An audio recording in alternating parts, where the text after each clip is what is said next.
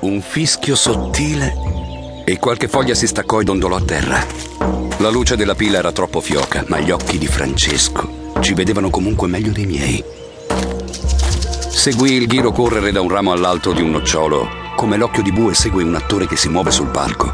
L'aria fischiò di nuovo. Una distanza notevole per un fucile ad aria compressa. Un paio di acuti, una zampa roteò per un secondo, sembrava salutare qualcuno, poi basta. Cadde. Lo scarpone di Francesco girò la creatura. Uno squittio verso la luna d'agosto e la pancia chiara di pelo fino luccicò nella notte. Ne avevamo preso un altro.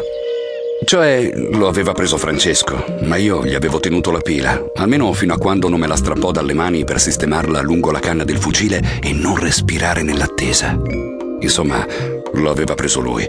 15 dentro il sacco, un vero tesoro.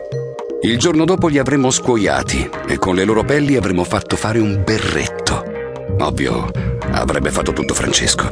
Io avrei osservato preparando un caffè, lui avrebbe aperto, tirato, spezzato, tagliato, infine appeso le pelli al vento come tante tutine ad asciugare. Adesso si poteva tornare a casa. Sotto di noi, a chilometri di distanza, ogni tanto il lamento di qualche auto sui tornanti disturbava il nostro assoluto distacco dalla civiltà, dai negozi, dalle case con più di un piano.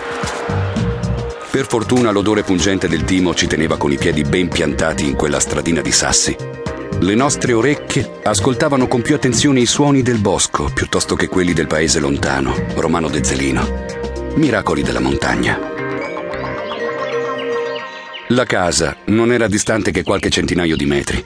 Francesco sputò per terra e si accese una sigaretta, mentre io ancora soppesavo il bottino. Non eravamo bracconieri, eravamo ragazzi. E un cappello di pelle di ghiro, per quel che ci interessava del resto del mondo, ci pareva uno scambio più che onesto.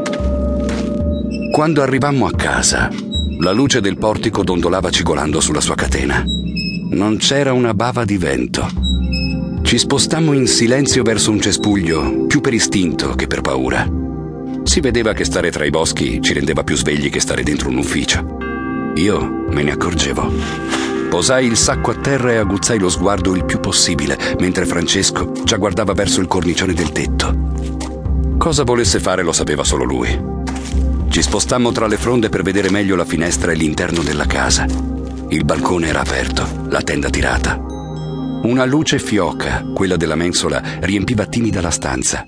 Poi un'ombra veloce svirgolò sulla parete e due mani si appoggiarono sulla lamiera del davanzale arrancando, strisciando lungo il vetro.